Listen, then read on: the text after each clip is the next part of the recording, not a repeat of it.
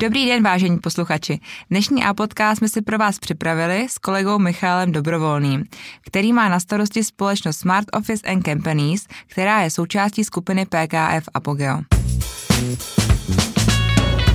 Michal má mnohleté zkušenosti z oblasti korporací, venture kapitálu a risk managementu v nadnárodních finančních institucích. Aktuálně vede tým, který se zabývá designem a realizací investičních a ovládacích modelů tuzemských i mezinárodních korporací na klíč a dále servisními službami pro korporace.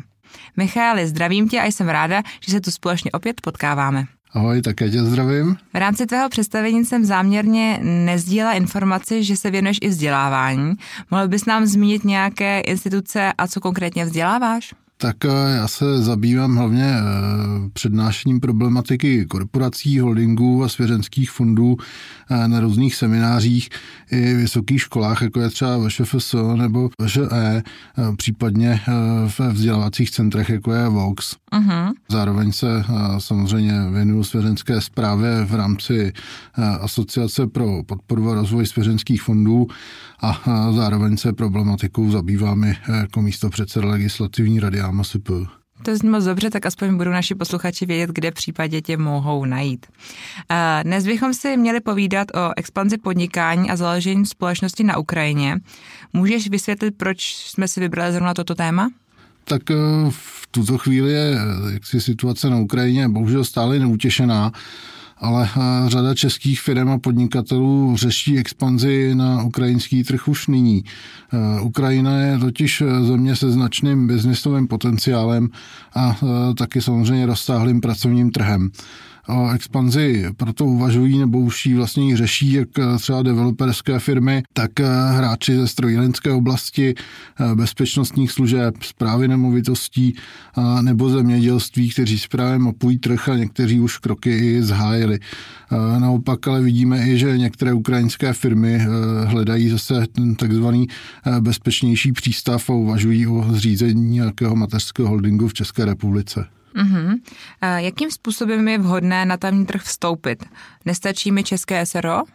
Tak eh, pokud bys eh, měla několik klientů, se kterými máš obchodní vztah a produkt, který třeba do Ukrajiny prodáváš z České republiky, pak ano, ale vstup na zraniční trh eh, s vizí získání nějakých nových klientů se realizuje téměř vždy prostřednictvím nějaké lokálně založené, ideálně ceřiné společnosti, tedy právní formou, která je na tamním trhu respektovaná, důvěryhodná, má tam podnikatelská oprávnění a tak dále. Eh, navíc eh, časem, pokud by se takhle vstup na trh realizoval pomocí české společnosti, eh, by té české firmě mohly hrozit komplikace se vznikem nějaké službové provozovny nebo něčeho podobného se všemi daňovými konsekvencemi. Ale ta důvěra zákazníků na tamních trzích je natolik zásadní, že opravdu pokud plánuješ expanzi do zahraničí nebo na nějaké zpravidla větší trhy, prakticky se prostě neobejdeš bez tam zavedené nějaké právní formy, tedy společnosti. Uh-huh. Co považuješ za klíčové, co by se nemělo podcenit při zakládání firmy na Ukrajině? Tak esenciální bude vhodné daňové, transakční a korporátní nastavení a klíčový bude i reálně dosažitelný poradce v roli průvodce. Právě to bývá jaksi základem úspěšného startu v jiné zemi a samozřejmě klíčem k návratnosti nákladů a efektivitě té budoucí činnosti. Ono eh, s Ukrajinou má eh, Česká republika uzavřenou dohodu o zamezení dvojího zdanění už někdy od 90. let a je tomu eh, potřeba věnovat patřičnou pozornost, respektive daňový poradce klienta by tomu mělo určitě věnovat patřičnou pozornost.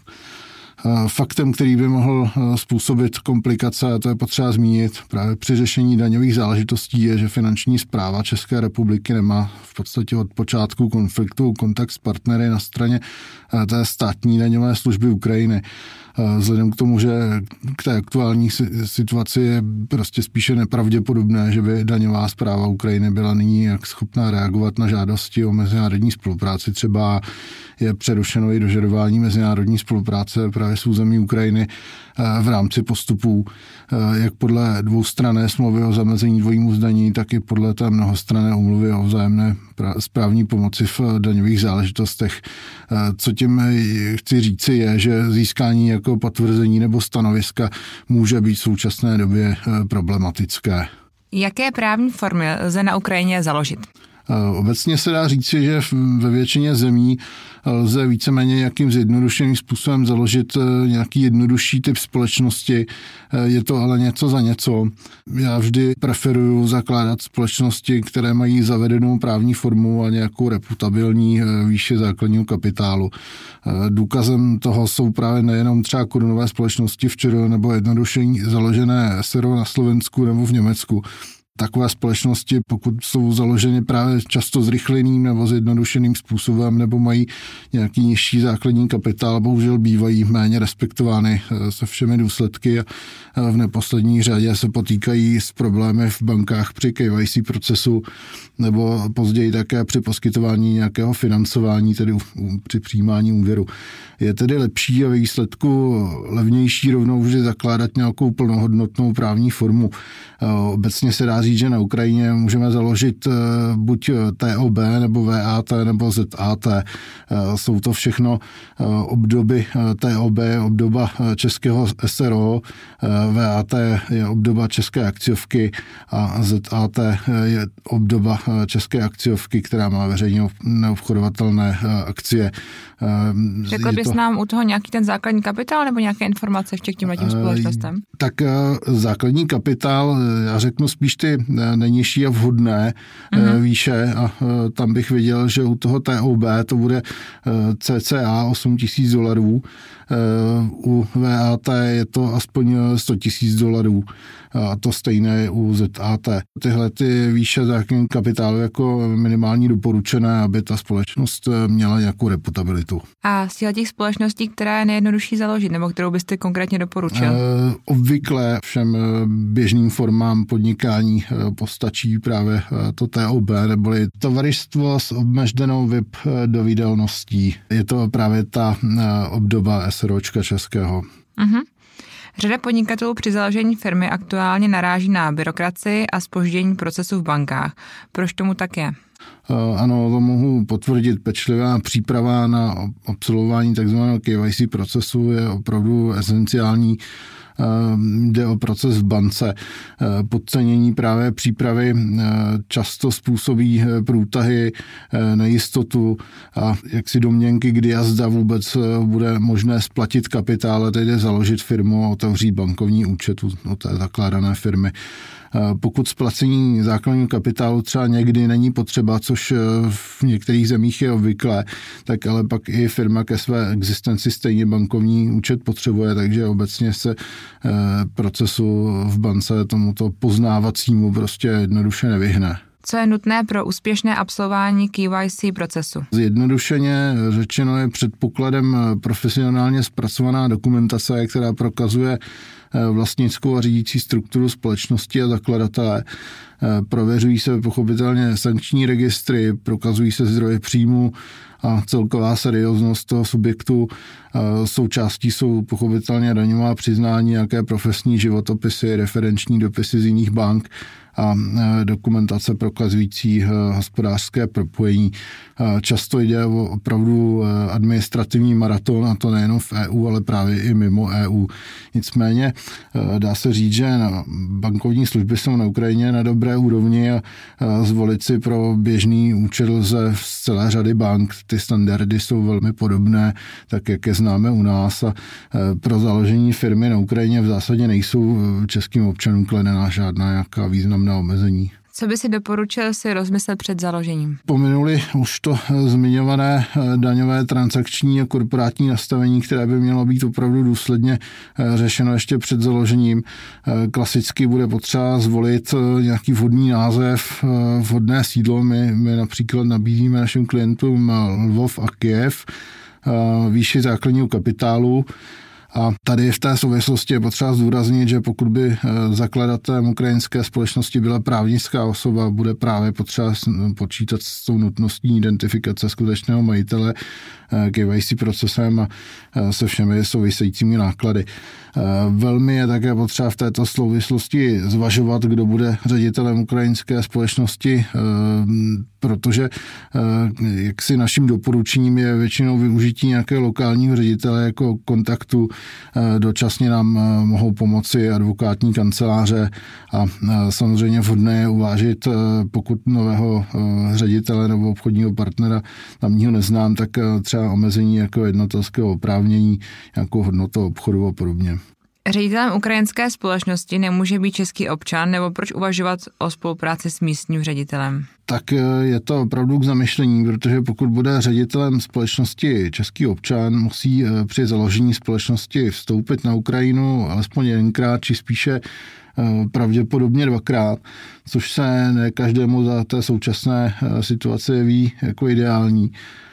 K ceně eh, za založení je eh, samozřejmě potřeba připočítat několik set eur za různé poplatky za ukrajinský daňový kód, za výdaje na práci konzultantů a další stovky eur za získání pracovního povolení a výdaje eh, na ukrajinské advokáty a státní poplatky právě na získávání pracovních povolení. Ty se navíc platí jaksi každé tři roky a ta výše poplatku je závislá na minimálním mzdě na Ukrajině.